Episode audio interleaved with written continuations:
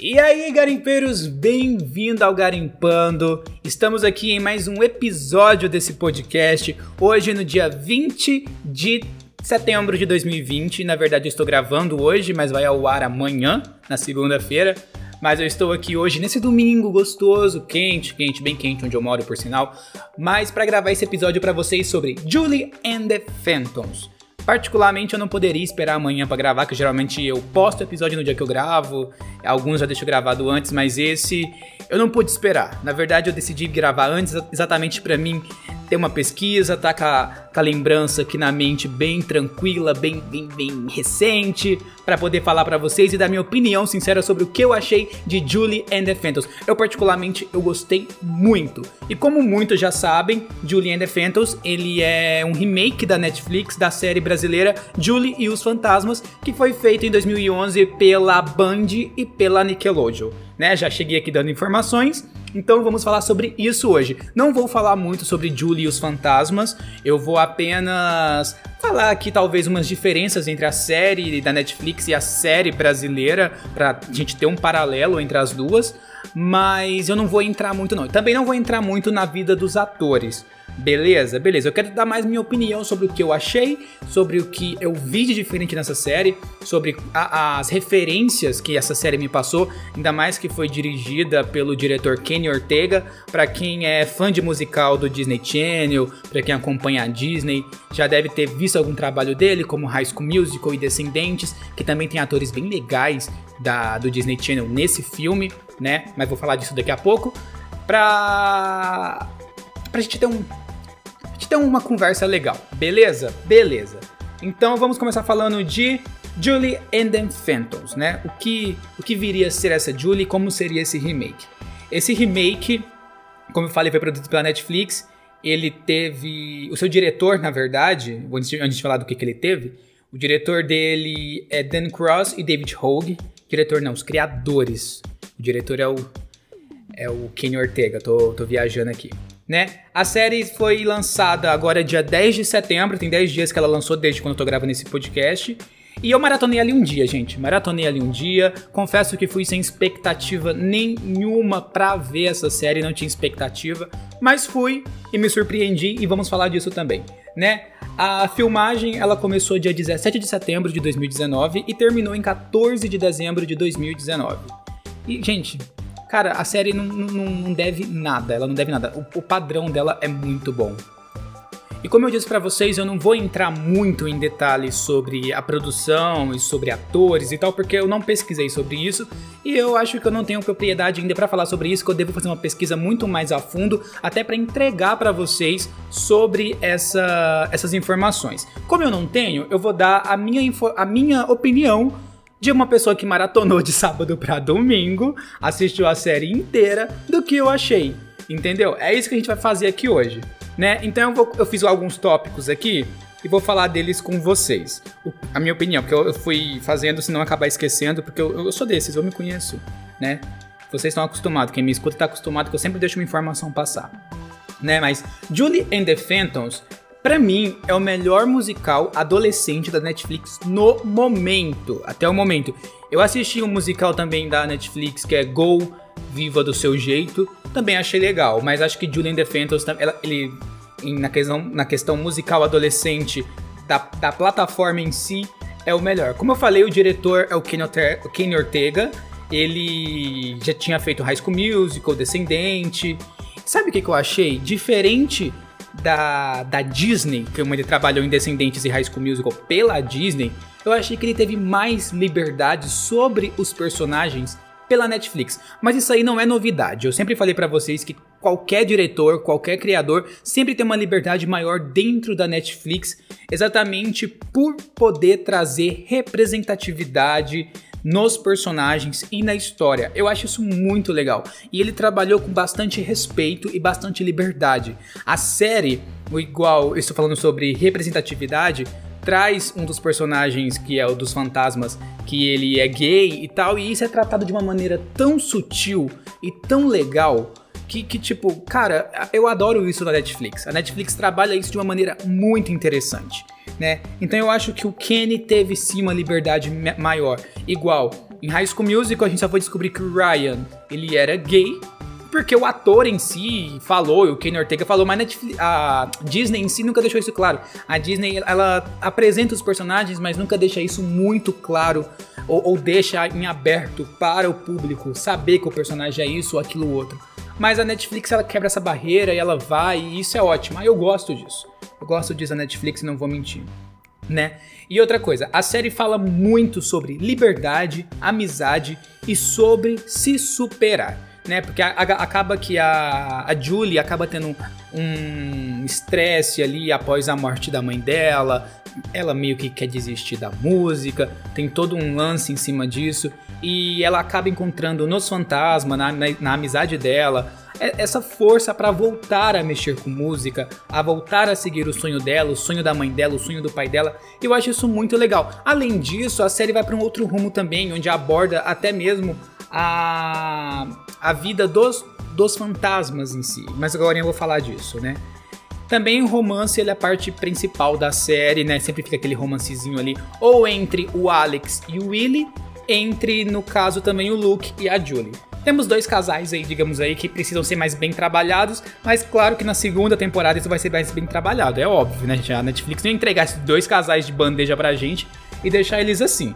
Claro que ela vai trabalhar isso. E outra coisa legal, além da, do romance, também, como eu falei, trabalha a amizade. E a cada episódio é uma música. Então, tipo, tem uma música em cada episódio. É um musical. Poderia ter sido um filme inteiro, pelo, pelo tempo de, de tela, dava tranquilamente para fazer um filme. Mas eu achei que, sendo uma série de nove episódios, também ficou maravilhoso. Cada episódio deve ter em torno de meia hora por aí, então ficou ótimo também. E as músicas, gente, são perfeitas e cada episódio tem o nome da própria música que naquele episódio canta ela, entendeu? As músicas são perfeitas e, você pode escutar elas assim, ó, ó, pra onde você quiser. É aquele tipo de música que, por mais que seja música de musical, não parece música de musical. E você pode escutar ela na academia, no trabalho, em qualquer lugar, porque as músicas são boas, tem uma batida legal, tem um lance legal e eu adoro isso. Não vou mentir, são perfeitas as músicas. A voz da atriz que faz a Julie, tanto a dos meninos também, ah, mas a voz dela é maravilhosa. Essa garota deve ter um futuro enorme na indústria musical, porque a voz dela é maravilhosa. E além disso, além da Julie ter a voz maravilhosa e ter os três fantasmas principais, temos alguns rostos conhecidos aí da Disney nesse nessa série. Lembra que eu falei disso? Então, é, nesse filme temos o Bubu Stewart, que ele é do filme Descendentes, ele é o Jay em Descendentes, e temos também o ator que fez o Hades, o pai da Mal, também Descendentes, que tá nesse filme. Certamente deve ter sido alguma indicação do Ken Ortega, ou já conheceu o trabalho, ou então até mesmo porque eles são bons, até mesmo não, porque eles são bons, eles entregam muito bem o, o filme. E eu quero dar parabéns pra dublagem brasileira, que graças a Deus mantiveram a voz dos atores pelo menos. Quem tem uma mania de querer mudar dublador? Eu não gosto disso. Então man manteve o dublador, trouxe aquele sentimento da dublagem bem legal, sabe? Assim, de você já ver o Bobo Stewart, já lembrar da voz dele em Descendentes. Achei isso maravilhoso também. É, a série ela acaba com um gancho para uma segunda temporada. Não vou falar qual é o gancho, porque senão já é muito spoiler, já tô falando aqui por alto sobre isso, senão vou dar muito spoiler, mas sim temos um gancho para uma segunda temporada. Para mim, a música mais emocionante do filme, que eu não vou lembrar o nome da música agora, não, acho que eu lembro sim, é One Said Emily. Acho que é isso, One Said Emily. Se não, vocês me corrijam aí embaixo nos comentários, né, na aba de, de alguma coisa aí, de qual plataforma vocês estiverem ouvindo. Mas é, o nome do episódio é O que eu não disse para a Emily. Né? Pra mim, eu não vou, te não vou falar para vocês o que é isso, porque isso é uma parte de reviravolta do, do, da série, e eu não quero falar sobre isso, mas para mim é a música e a cena mais emocionante de toda a série. Se você quer chorar, gente, vocês já prepara, prepara o lenço porque vocês vão chorar. A parte com que eles trabalham isso, tem um flashback ali em cima, enquanto o Luke canta essa música, tem uma explicação, alguns pontos se unem na história. É, cara, e a música, ela te toca, ela vai conforme ele vai cantando, vai desenhando ali a história pra gente. É, é, é, é, é, triste. É triste. Como diz aquela garota, é triste, eu não tô legal. Meu pai vai me matar. Tipo isso, mas. Cara, é maravilhoso. É maravilhoso essa música. Pra mim é a melhor música. Tanto essa é parte emocionante com essa música, quanto também a, a cena final que também tem uma música emocionante, um momento emocionante, tem um, um decorrer da história ali interessante que vocês vão entender sobre a Julie e os fantasmas em si. Então eu acho que a música em si ela casa muito bem com essa série. Ela te dá a emoção que a série quer passar, ela te entrega isso, sem contar todo o sentimentalismo e o drama adolescente e o drama de você perder alguém, o drama de você estar vivendo, tentando se superar. Como eu falei, fala muito de superação nessa série. Então eu acho que tudo é muito válido, tudo se completa, tudo é entregue nessa série junto com a música. Por quê? Porque é outra coisa, às vezes você vê um musical, um musical, vamos supor, da Disney mesmo. Tem a história, tem a música, às vezes você quer pular porque é alguma música que você não gosta, ou talvez é, é fica chato para você ver um musical, apesar que eu não pulo porque eu gosto. Mas essa série, se você perder a música, você perde a história, digamos. Não é que você perde a história, mas ela casa tanto com a história que ela ela completa completamente. Eu não sei te explicar para vocês, mas ela completa a história, entendeu? Quando vocês chegarem no episódio sobre essa música, One Said Emily, que o Luke canta, vocês vão entender do que eu tô falando. Vocês vão olhar e falar assim: ah, agora eu entendi do que ele está falando. É isso aí, entendeu? Eu não sei explicar direito. Mas é isso, é isso. Eu, eu acho eu achei muito emocionante, igual eu falei, tanto essa quanto a parte final do filme é muito emocionante. Pelo menos essa é minha, meu parecer. E outra coisa, por mais que seja um musical e tenha várias referências igual de High School Musical ou qualquer outra musical teen, eu ainda acho que Julian DeFantos tem sua particularidade e ganha muito por pegar pelo lado, igual eu falei, emocional e dramático sem ser forçado. Cada personagem trabalha muito bem a sua própria história, sem parecer cansativo, e também a química entre os próprios personagens é muito boa. E isso dá para sentir desde o primeiro episódio, sabe? Aquela série que no primeiro episódio já te ganha, porque o carisma dos personagens, principalmente do, dos três fantasmas, é algo fantástico. De cara você já se apaixona, sabe? E obviamente a série ela tem muita diferença com a série original, né? Eu vou falar uma coisa que é a minha opinião, talvez você concorde comigo, talvez não, mas é a minha opinião. Eu acho o seguinte, quando fizeram o remake de Julian Fantasmas, como eu já falei, a série é brasileira, né? A série brasileira. Então eu acho, na minha opinião, que a Netflix ela peca muito quando vai colocar um país latino em suas séries. Sempre é em espanhol. Eu achei que, tipo assim, por ser uma série brasileira e eles fizeram um remake de uma série brasileira, não custava nada eles terem colocado a personagem principal como uma imigrante brasileira vivendo lá dentro do, dos Estados Unidos. Não custava, ia ser bom, ia ser legal pro Brasil, ia se, a gente ia se sentir representado e tudo mais. Eu entendo que grande parte aqui só fala tudo em espanhol, só, acho que é só a gente que fala português, é só o Brasil aqui na América que fala português. Não sei, mas enfim, grande parte é espanhol. Então, para agregar a isso, eles colocaram a Julie como uma filha de pessoas latinas, no caso a mãe dela é latina. Então a, tem a tia dela que fala espanhol praticamente o tempo inteiro. Mas eu acho que seria mais legal se tivesse colocado ela como se ela fosse brasileira mesmo, assim como na série ela é brasileira.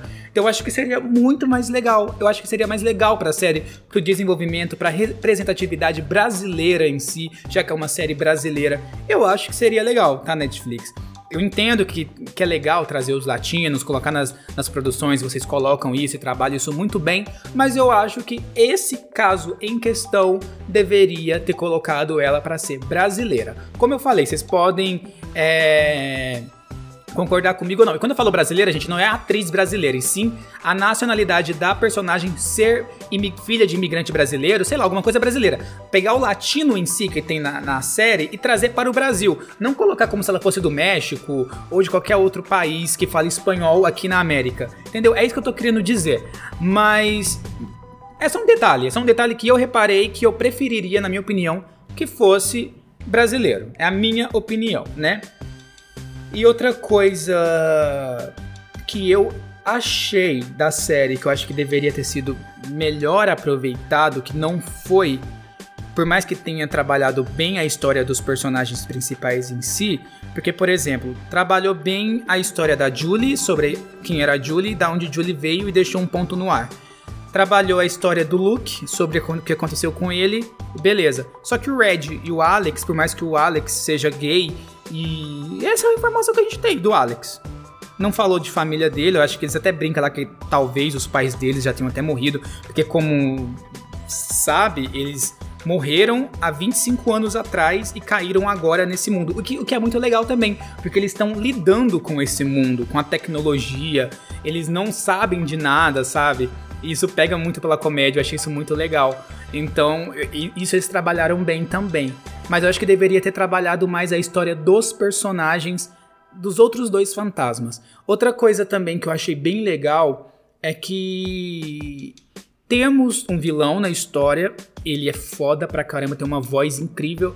Apareceu pouco em tela, mas eu acredito que com o finalzinho ali que deixou no ar, esse vilão vai fazer o escambau na segunda temporada, gente. A segunda temporada vai fazer o. Nossa, eu tô imaginando a segunda temporada. Se acabou daquele jeito que eu não vou falar, nossa, vai acontecer algo bem legal. E outra coisa, é. O o cara lá que fazia parte da banda dos Três Fantasmas lá, que não morreram, no, que não morreu com os três meninos no começo do, da série, ele tem uma vida, uma história também foi muito pouco trabalhada. Não falou como ele alcançou o sucesso, falou pincelado, mas não mostrou. No final ele acaba vendo os três fantasmas, que eram os amigos dele lá, que ele roubou a ideia, roubou as músicas e tudo mais. Mas ficou por isso, entendeu? Como eu falo, a segunda temporada eu acho que vai ser mais bem trabalhada. E a Netflix tem isso. Ele sempre faz uma primeira temporada com várias pontas soltas, com vários personagens sem ter um, um, trabalho legal em cima deles, e na segunda já entregam mais uma história. Eu espero que aconteça isso com Julius Fantasmas também.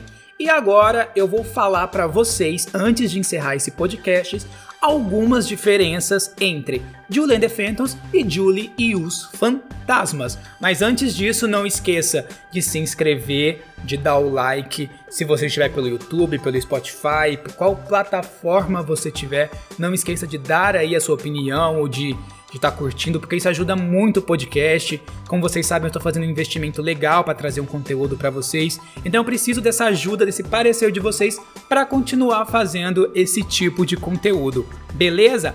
Beleza. Então vamos agora às diferenças entre Julie e os fantasmas e Julie and the Phantoms. Galera, só antes de começar a falar sobre isso, eu quero dar os créditos sobre essas diferenças para o Febre Team e para o canal da youtuber Tabata de Lacerda. Ela que fez essa lista. Eu vou pegar pelo site do Febre Team essas diferenças para falar e comentar com vocês sobre isso. E eu não cheguei a ver a série Julius Fantasmas inteira, porque na época que ela passava eu estudava, depois eu estava trabalhando quando passou novamente, então eu acabei não vendo, peguei só alguns episódios, mas eu lembro muito bem da estética da série em si. Beleza? Beleza. Então vamos falar, vou falar primeiro sobre é, a casa da Julie.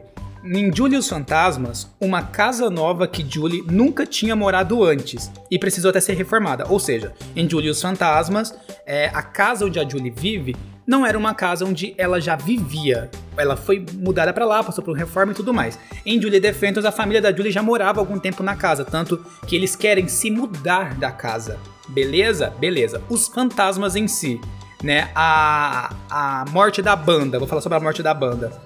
Na, em Julius Fantasmas, a banda se chamava Apollo 81. Nunca fez sucesso e os meninos morreram atropelados tentando imitar a capa do álbum dos Beatles.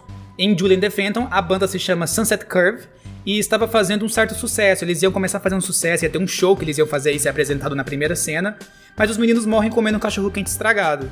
É bem diferente, né? Assim, mas vocês vão. Dá até uma certa comédia em si. Mas vocês vão entender o porquê que eu tô falando de uma certa comédia quando assistirem. Os fantasmas em, Julie, é, Julie os Fantasmas, os meninos já tinham morrido e moravam na casa. Já tinham morrido já fazia 30 anos.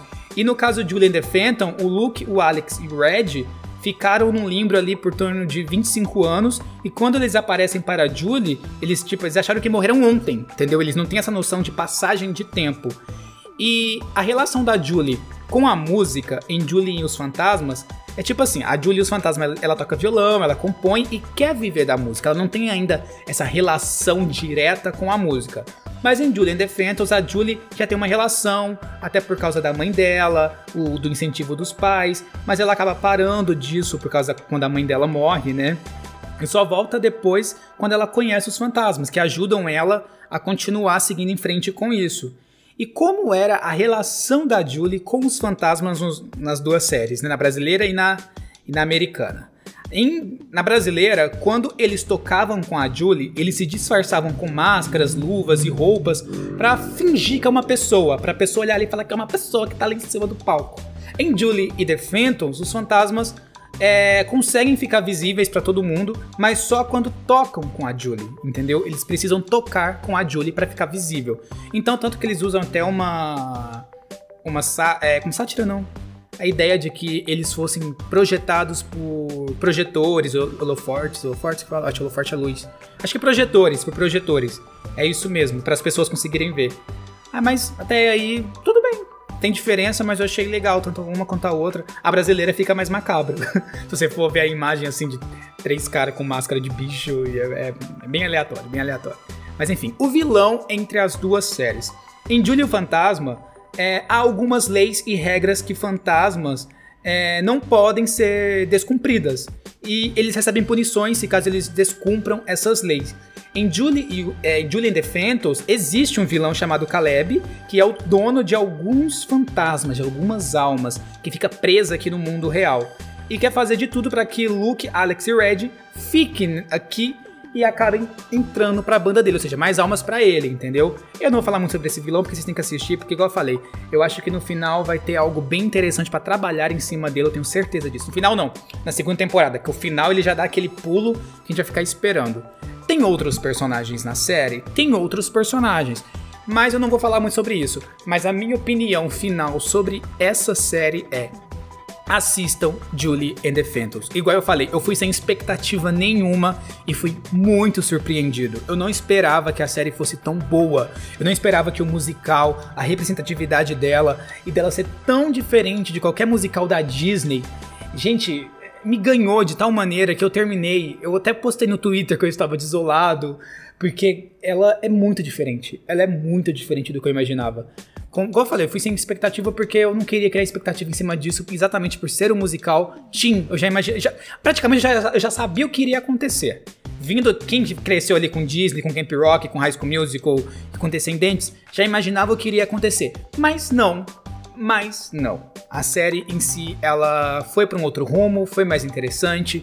Eu gostei e eu espero muito que tenha uma segunda temporada, porque a dona Netflix é, é, rainha de querer cancelar a série, ainda mais esse ano por causa da, da, do corona, como ela foi gravada no ano passado, né? Então, esse ano seria que a gente poderia começar a gravação de uma segunda temporada? Poderia, mas corona tá aí, né?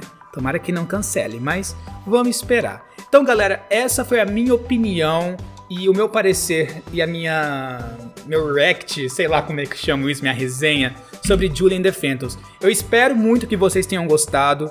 Como eu falei, não esqueça de dar o like, essas coisas, porque isso ajuda muito, muito mesmo o podcast. E eu fico muito feliz gravando isso para vocês. De verdade. Muito obrigado, um beijo um abraço do seu garimpeiro de plantão, Ramon Porto, e a gente se vê na próxima. Valeu!